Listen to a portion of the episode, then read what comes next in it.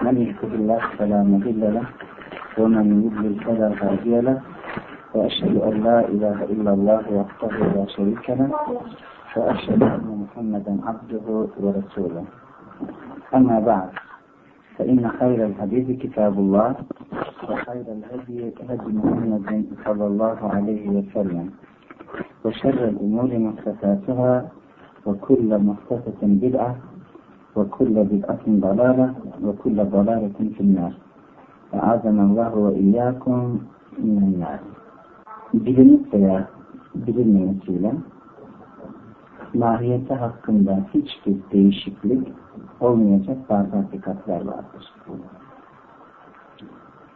Yani kainattaki mevcut olan eşyanın gözden külle küçükten büyüğe ne var ise hepsinin varoluşunda, yaratılışından mutlak bir gayesi vardır. Bir hedefi vardır. Allah Azze ve Celle onu bu hedef ve gaye için yaratmıştır.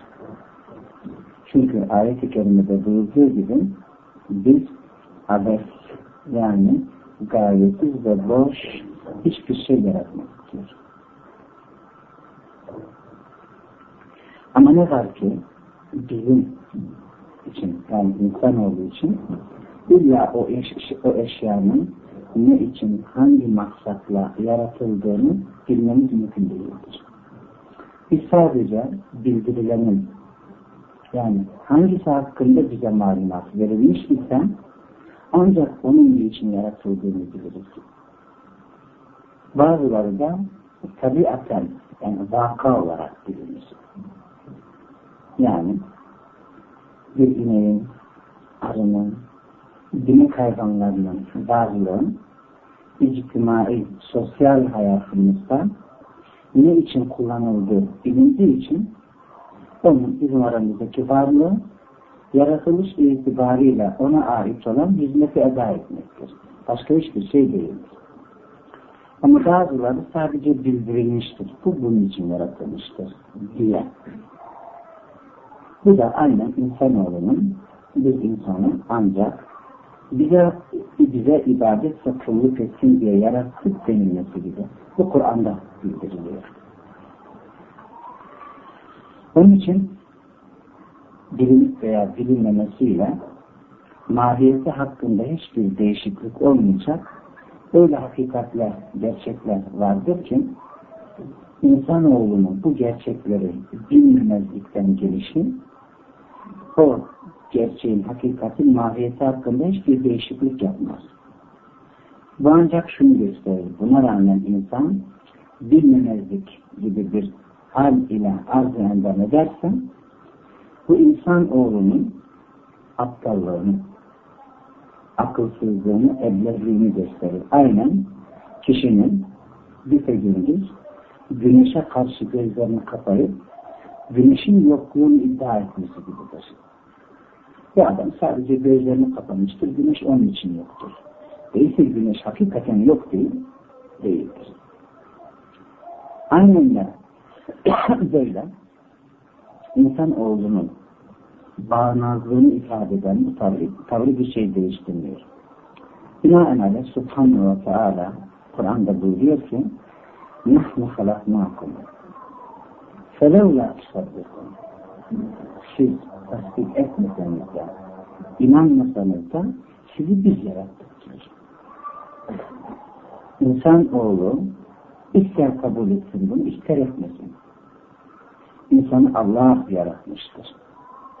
İnsanoğlunu bunu inkar etmesi, benim bir yaratıcım yok demesi, gerçekten, hakikatten hiçbir şeyi değiştirmiyor. Çünkü insan yokken var olan bir mahluktur. Binaenaleyh yaratılmıştır. Yaratılmış ise bir yaratan vardır. Normal, kevni olarak yani kevni takdir, kader dediğimiz mevzularda diyelim ki bir fizik ve kimyadan var iken hiçbir şeyin yok olması yokken var olması mümkün değildir.